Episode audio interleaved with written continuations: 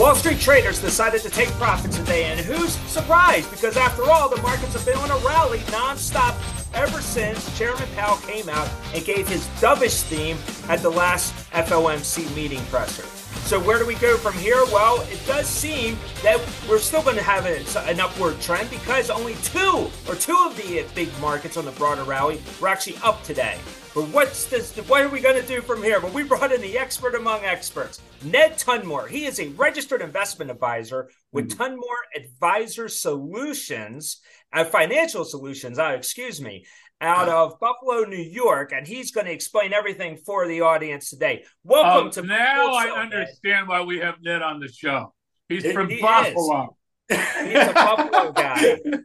We had to represent Buffalo one way or the other. You got it. Welcome to Buy Hold Sell. Pay no mind that we're 5-5. The Bills are coming on strong. The second half is when they peak. You guys know that. Coming on strong. I'm with you, brother. Yeah. There you go. Well, we'll see what happens. Well, listen, Ned, I have to some legalese because your boss, MassMutual, asked me to say a couple of words. And because Buy Hold Sell, we always like to remain compliant. We want to do the right thing and we respect, obviously, policies and procedures. So I'm going to read a quick thing for everybody, for the audience, all about Ned. Well, Ned, I'm going to go get a beer while you read that. You go get a beer. It's going to take about 18 seconds. Ned Tunmore is a registered representative of and offers securities and investment advisory services through MML Investor Services, LLC, member SIPC.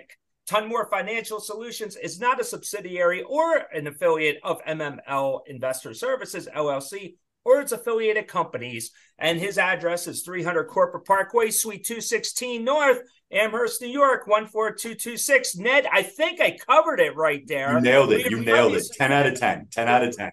There you go. We're superstars right now. And we obviously will have this to satisfy your compliance department. We'll even put this in the description. We'll go above and beyond to stay compliant. But Toby, I am going to start with you today because all week long we've had guest after guest that have really been, I would say, optimistic. I would say, Samantha Leduc from Leduc Trading did give a very pessimistic tone on that 10-year bond yield, but that's a discussion for another day. But what do you think?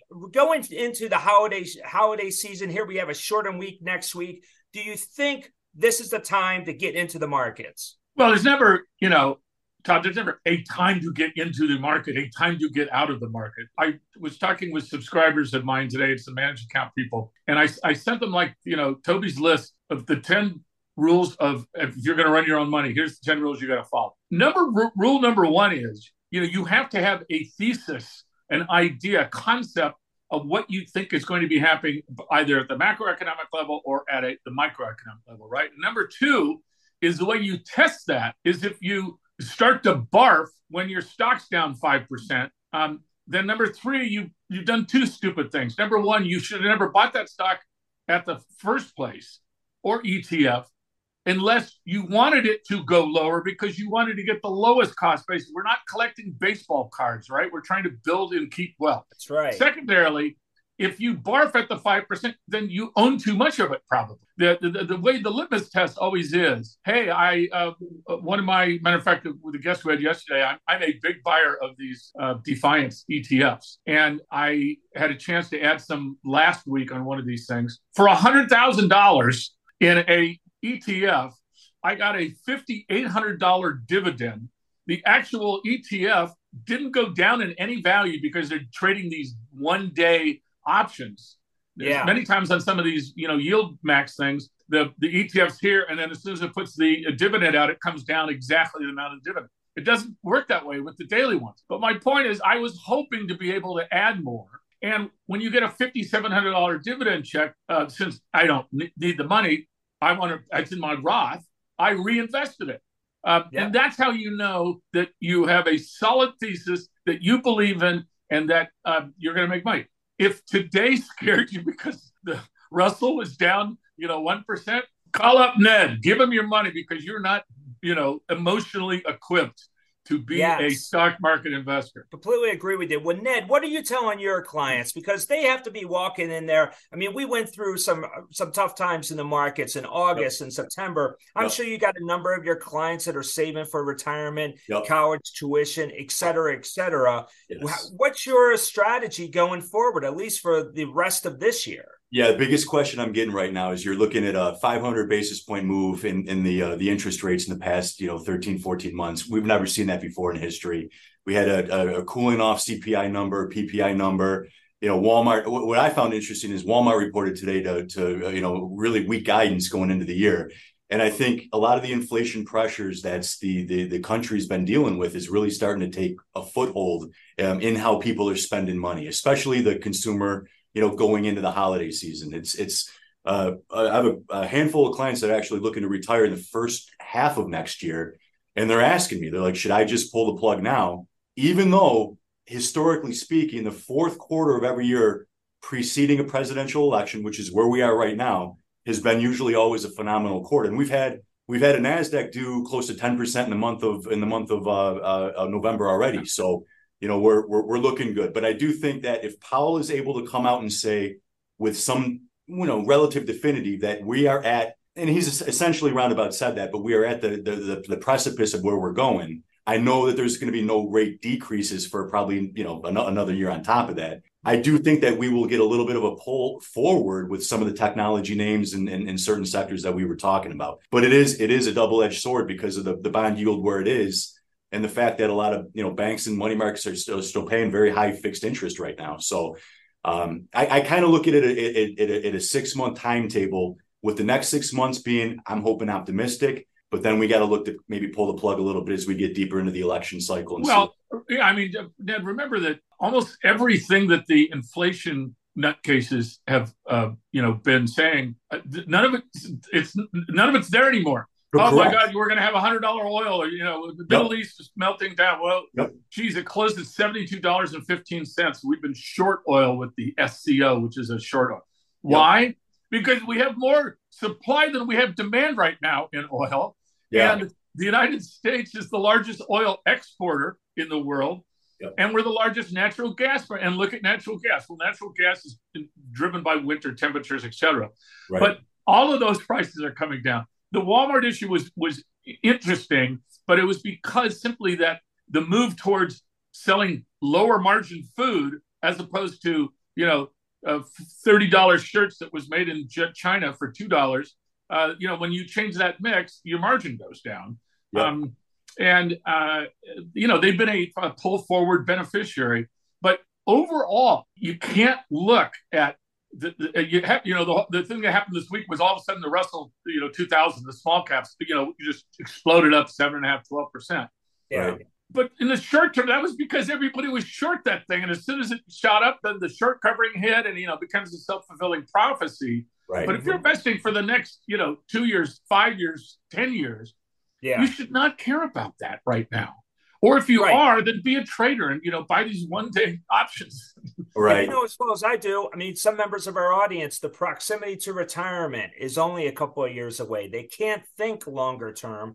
You're talking to a guy that might be in Topeka, Kansas, has $500,000 in a retirement account, but he's scratching his head. He wants to know, hey, is this rally going to continue? I mean, what's interesting is you got to wonder how many people actually were on the sidelines and missed that big up day the other day. I mean, that would be awful because they felt, I had to get out. And then he missed that. And now those people, and you talk about this all the time, Toby, that FOMO crowd. Now, how many people over the weekend are reading the paper and they're going to jump back into the market starting next week? I think this is the sign of good things to come. Yeah, it is. Exactly. What you're saying is that's how a healthy market works. Yes. Markets don't go up. I mean, if you started investing in April 2020, then you've gone through the meme FOMO, you've gone through the SPAC FOMO. You guys, we've had every FOMO. We had 28 million accounts opened by people under the age of 35 years old. Like, dudes, Jimmy, and then you go on Reddit.com and David Huang got lost $15 billion in his hedge fund because the Reddit went after him. I mean, we've had things that have never, ever happened in the world. Oh, yeah, and by the way, yes, interest rates went up 5% on the Fed. So there, I say this a lot, that the playbook of 2020 is over. The playbook of 2021 is over. The playbook of 2022 is basically over in 23. Now we're on to the playbook of 2024. And if you follow the macro, you know, the interest rates, the inflation rates, et cetera. Todd, I've talked a lot about this, that rents were super record high last year this time, you know, actually more in October.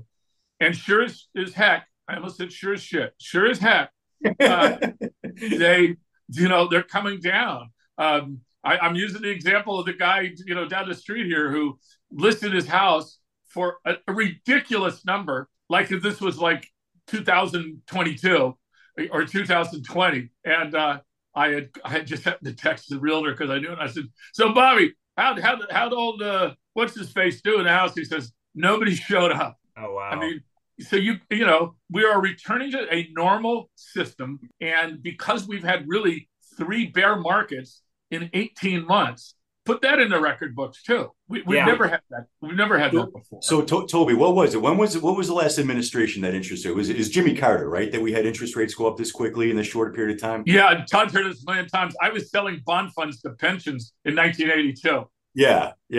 And that's before my time. But how long did it take for that interest rate market to right itself after that? Well, here's what happened.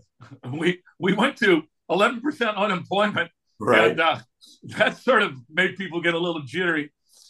So they cut the rates very quickly. But in April of 83, I was selling a bond fund of 10-year, 5 and 10-year U.S. Treasury bonds, and the yield was 15.8%. Wow.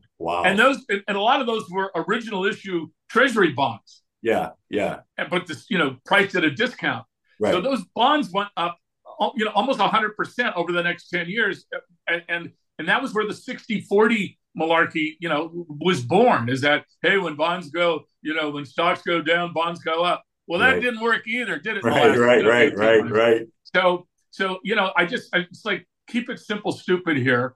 If you're a do-it-yourself investor, dude, the QQQs have beaten everything for 2 years, 5 years, 10 years. So you don't have to, you know, get too jiggy. Yeah. I'm buying the QQQY, which is the high-yielding version of that. Yep. And so when you match a QQQ with a QQY, you're getting 30% dividend on your QQY. You're getting, you know, growth on a QQQ, and it's brain dead. And if you just put money in every month, you don't care. Or if you put it every quarter, you don't care. Yeah. But you have to be astute enough that, you know, if the caca hits the fan and let's say Russia invades Ukraine, or we have a pandemic, that you're going to want to build cash because everyone's going to be frightened, scared to death, and they're going to sell. Todd's heard this a million times. We bought MLPs that were $22 MLPs for $4 in April 2020 because retail people are, get me out, my head's on fire. And that's when you as an investor... do that again, please? Yeah, well, I don't have that much hair to do that with, but I'm saying that if you understand the emotional context of the stock market, whatever the stock market is, because it's a function of all sorts of things. But then you can say, here's what I know for sure. When everybody's head's on fire, I'm going to be buying because, you know, the United States is hard to bet against, right? I think this guy, Buffett or someone says that. And then secondarily, when your stupid brother-in-law calls you with a stock tip to buy a SPAC or a meme, and he says, "Yeah, I got all my IRA in it." Right. Sell. Right. That's your exit strategy. Yeah. Ned, before we go to the break, I am curious: do your clients, are they asking to build up their cash positions? I mean, obviously, with interest rates so high. Todd, that's a good question. I think every client's different, but speaking exclusively to the clients that are about to retire, I think if their investments are needed to provide an income immediately, the advice that I have to give in this short period of time is I'm more on the conservative, even though I understand everything you guys are saying. You know, a lot of times people, I mean, gone are the days where people can retire on a pension and Social Security and sail off into the sunset. It's not that world anymore. And I think that the investment, especially because people are living longer and deeper into retirement, that's And as everybody knows, in Social Security does not keep pace with inflation.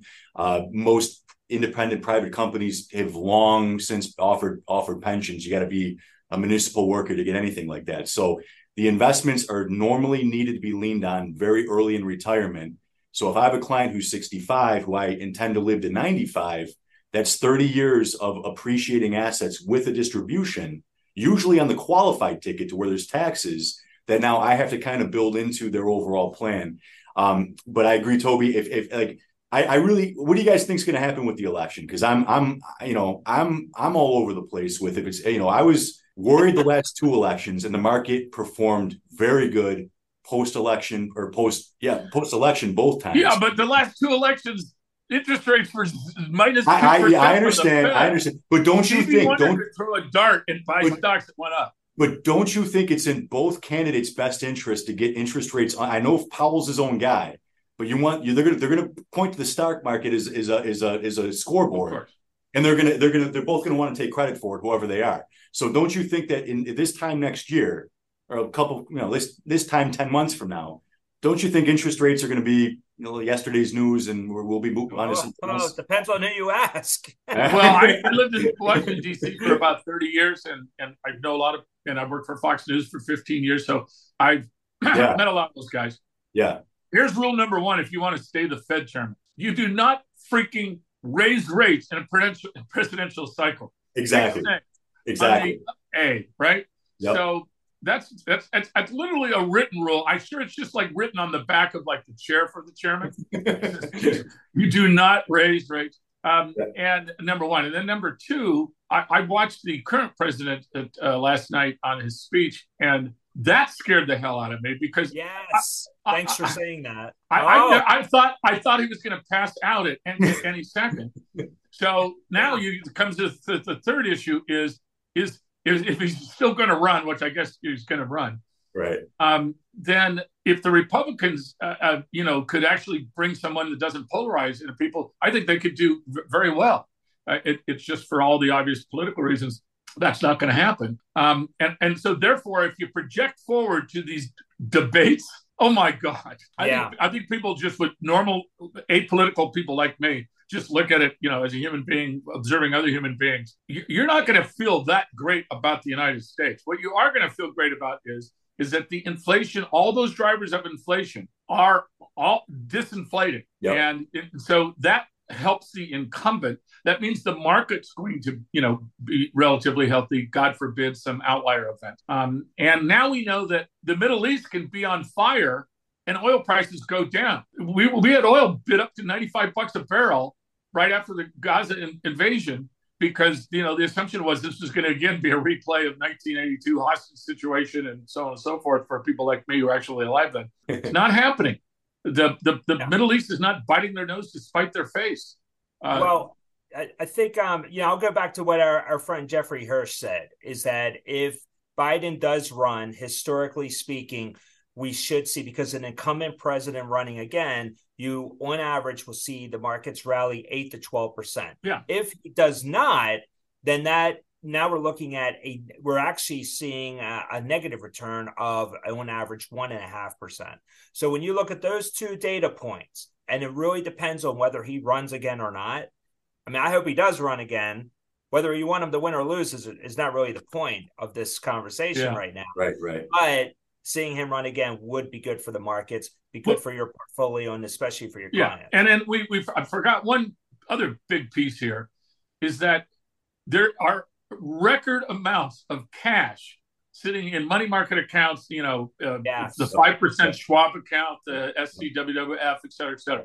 Again, no playbook. We've never had a situation where people, on average, have 19% of their retirement portfolio in a money market account, right? Because who would ever buy a money market account when you're getting 25, a quarter of 1% of yield? Right. Just that money moving back to normal historic levels means that my S&P 4800 called me and Ed Yardeni are tight on this now, Todd. Dr. Ed Yardeni. Doctor. Oh, that's right. Everybody wants to be a doctor, for crying out loud. I have my diploma up there. I got it at Walmart. But that money is the X factor, in my opinion, that we've just never seen before. And as the market continues to just, you know, climb the wall of worry, let's use another axiom, people are going to say, I got to be part of this. I can't, my stupid brother's making more money than I am. And I hate that part. Well, listen, let's leave it there on this block, because coming up after the break, we're going to ask Ned what he's thinking about as far as allocations go for sectors. Next year.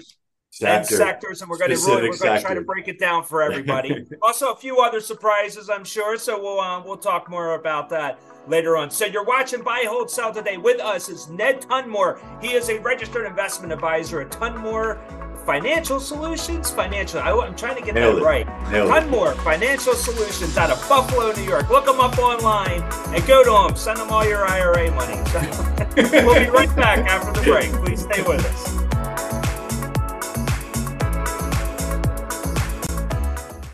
Buy, Hold, Sell, brought to you by CrossCheck Management. The Jim Stroud Podcast explores the discoveries and trends forming the future of our lives. Brain-to-brain communication, robot bosses, microchip implants for workers, and artificial intelligence replacing human workers are all happening now. If you want to know what's happening next, subscribe now to the Jim Stroud Podcast. Ready to up your game and learn more about the thrilling world of sports betting? Introducing Double Down with Breslow, the ultimate podcast about the business of sports gambling. Join me, James Breslow, and a long list of expert guests as we dive into the art and science of the sports betting industry, evolving regulations, technology enhancements, and the meteoric rise in the number of players makes this sector the fastest growing and most intriguing in the world. Unlock the business secrets from many of the industry's most recognizable C-suite executives, including famous odds makers and influencers. Every episode of Double Down with Breslow is packed with insider tips, deeply skilled analysis, and in-depth discussions. Don't miss out on the ultimate resource for mastering the business of sports betting. Listen to Double Down with Breslow on the Evergreen Podcast Network or wherever you listen to podcasts. That's Double Down with Breslow, the business of sports betting podcast. On any given day in Washington, policy proposals are created, debated, and decimated by tens of thousands of people and organizations working behind the scenes. On 80 Proof Politics, a guest and I will visit a D.C. watering hole and distill the art of advocacy by pulling back the curtain a bit and taking a look at how they play their part in the sausage factory we call our federal government. So if you're at all interested in how the sausage is made, pull up a chair, grab a drink, and join us. After all, what goes better with sausage than a tall, cold one? I'm Jessica Inskip from the Market Make Her podcast and Director of Education and Product at Options Play. You're listening to Buy, Hold, Sell with Tobin and Todd.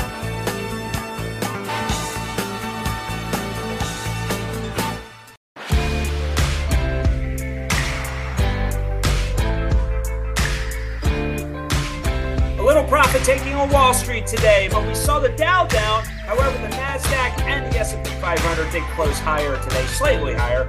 But for the month, wow, these numbers are rocking. We see the S&P 500 up 7%, the Dow's up a little over 5.5%, and the Nasdaq up nearly 10% in the month of November, with still another full week or week to go with the holiday coming up next week.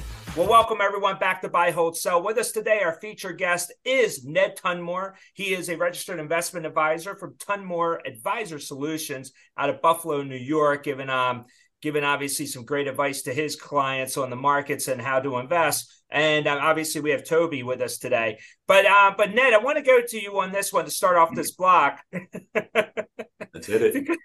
Because what am I, chopped liver? Just not at all. If I'm Ned and somebody asks me, how much money are you going to make me for it? Look at my last name, a ton more. That's my call sign right there. I stamp it on all my jackets. You got it. Yeah. You got it. Yeah. It's right there. It's right there. Like ton more. Absolutely. Yep. Yeah. But Ned, I got nothing.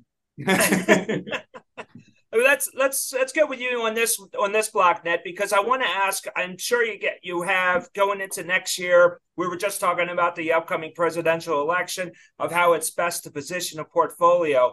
But for you, and since you are affiliated with MassMutual, I would imagine you were more on that conservative side. But what is your typical strategic allocation looking like for your investors? Yeah, obviously you got to start off with the timetable first. There is no set allocation. It's going to be time and when you need the money. So you could have a kid that's in college that needs the money in a couple of years when they get out for first purchase of a house, or you could have a 55-year-old that's looking to save for their retirement, which is 10 years away. But generally speaking, I think the old adage of 70-30 in favor of equity to bonds or 60-40, I think we're living in such a dynamic period of time right now where within the dynamic, how much time they have, picking the sectors where I think they're going to get the most bang for their buck is what I'm trying to help people with. And I know in the last segment, we were talking about the Qs.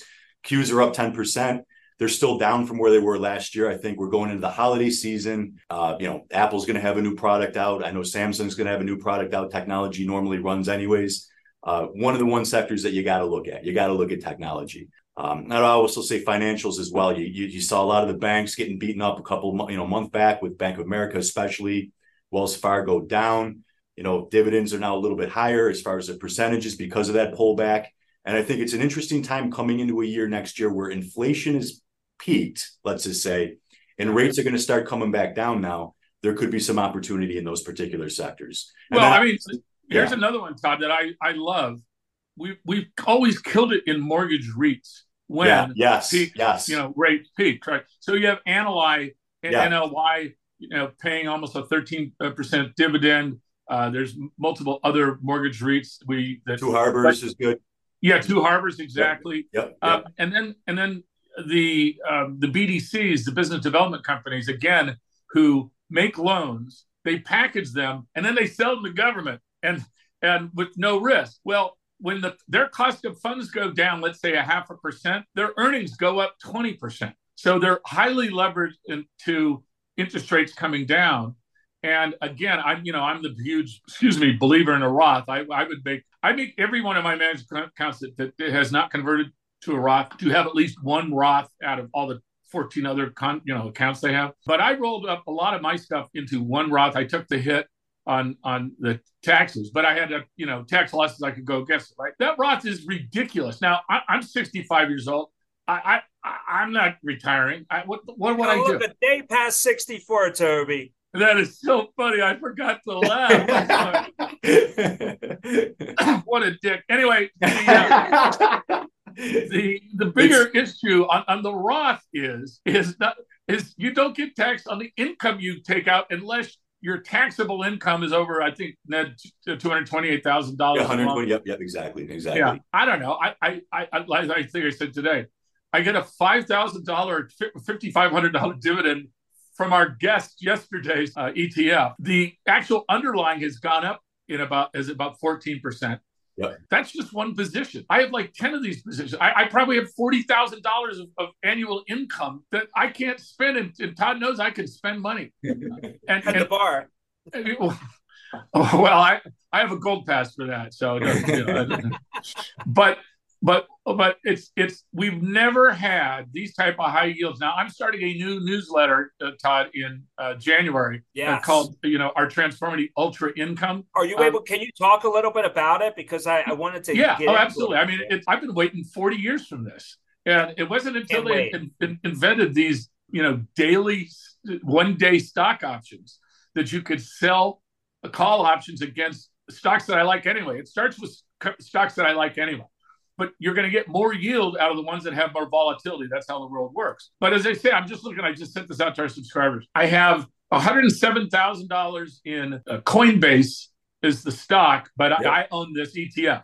Why do I own it? Well, the thesis is that Bitcoin is going to be allowed to, because of the Supreme Court decision, to be able to have spot prices, meaning that it will be priced in real time 24/7. And therefore, that brings the price of Bitcoin up, because most of it's at a discount value, like GPTC, which is a Bitcoin trust, but they sell it at 18% discount to the actual price. So blah, blah, blah. Anyway, so 50, I'm just looking at 50, 100, $705. I reinvest it. If you extrapolate that out to when I may retire, which is, I don't know, 75 or something, or I die, and then Marjorie's the happiest girl in town, that position will be gigantic. That position will be just add $60,000 a year for the next 5 years. That's $300,000 on top of the $100,000. And now I'm getting 5% a month on $400,000. Yeah. Yeah, pretty amazing stuff.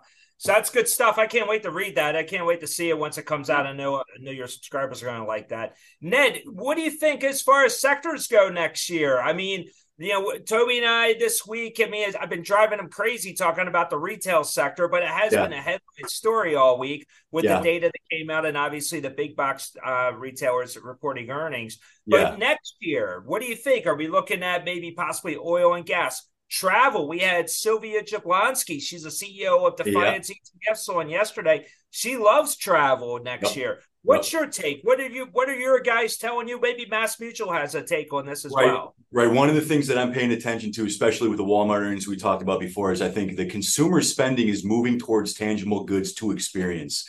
I have been a big believer in travel since, you know, really since the end of COVID, which you could say was the end of 2021, beginning in 22. And it's not just the airlines. I look at the cruise stocks. I'm looking at a lot of the booking sites like Travelocity, Booking, so on and so forth. From what I'm reading and what I'm seeing, everything is record. I think the margins are not there in the airlines right now, which is why they're still in the drink. And I think we're in that catch-22 area where people want to take experiences, they want to travel.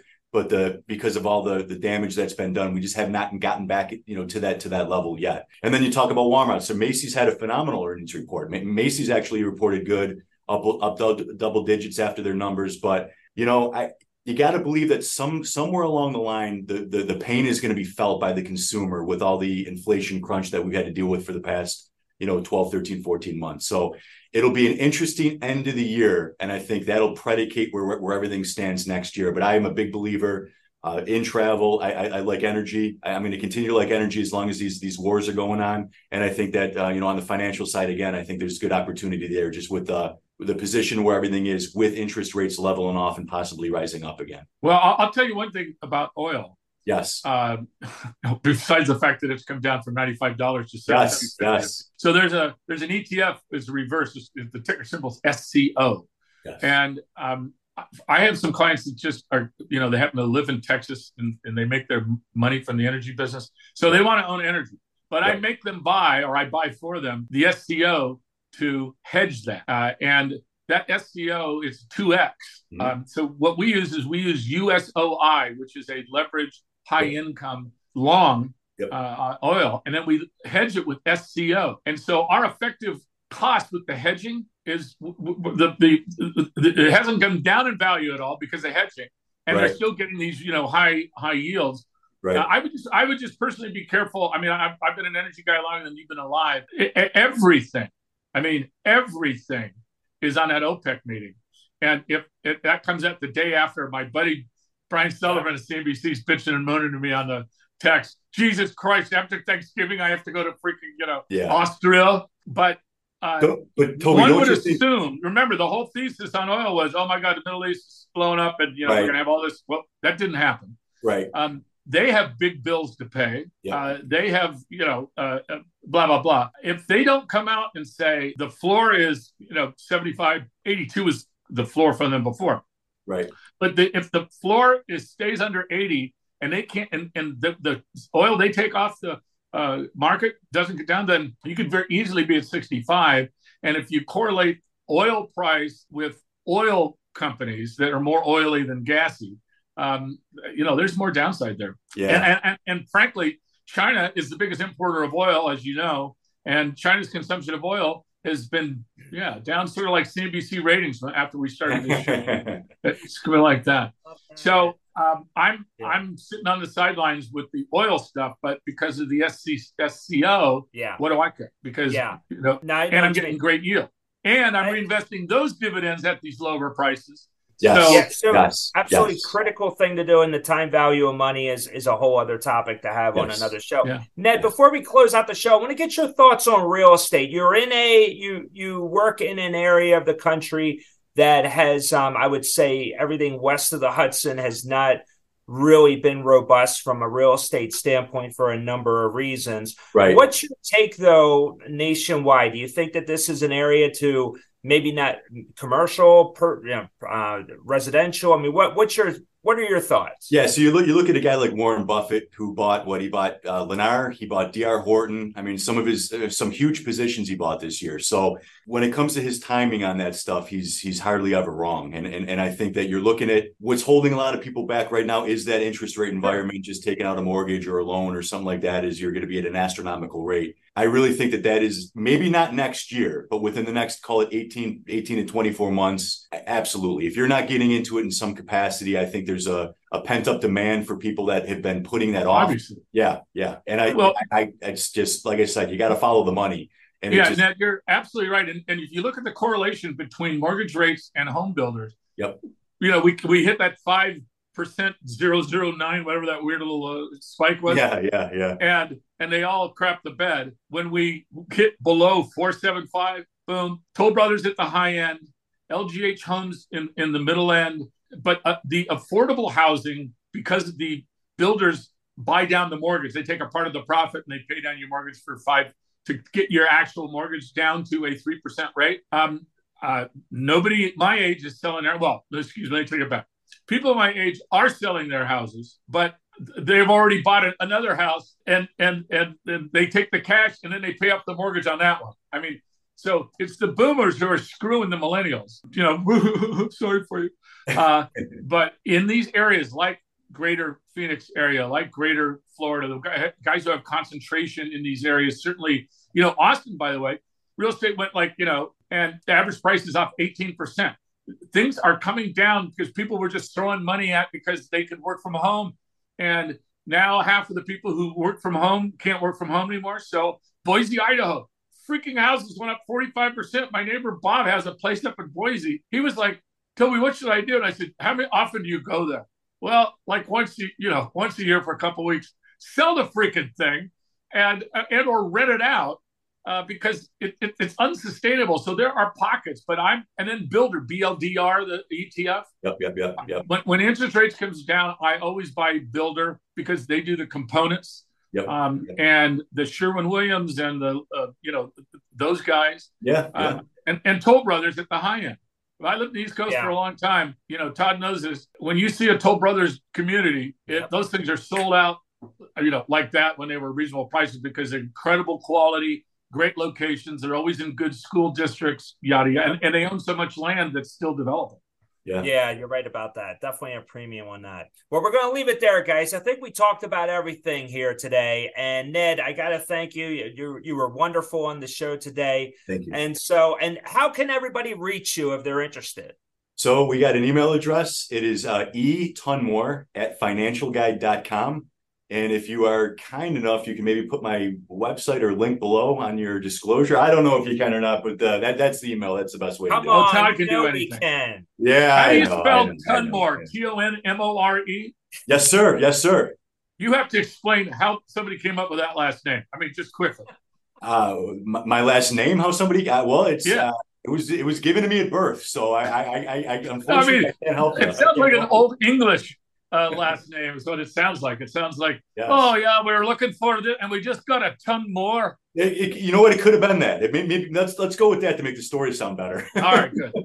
That's awesome. That's outstanding. All right, well, that's great, guys. Well, listen, thank you so much to everyone for joining us on Buy, Hold, Sell. Make sure you watch tonight's Ravens-Bengals game, key AFC North matchup. My Ravens are going to be in there, and I know we're going to lose.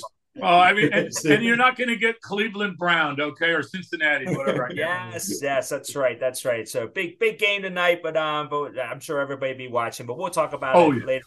Next week on Buy, Hold, Sell, we have Emily Gibbs is going to be joining us as our feature guest. And she's been all over the news. She was just on Fox last week. She was on CNBC. She's going to be stopping by on Buy, Hold, Sell and give us her thoughts on the markets as we close out going into the Thanksgiving holiday.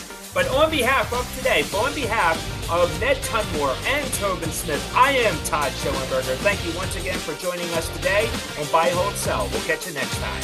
Take care.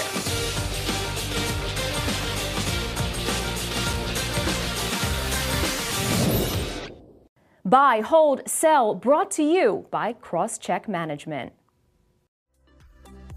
Imagine how fast we could solve the world's biggest problems if more SaaS startups would gain traction sooner.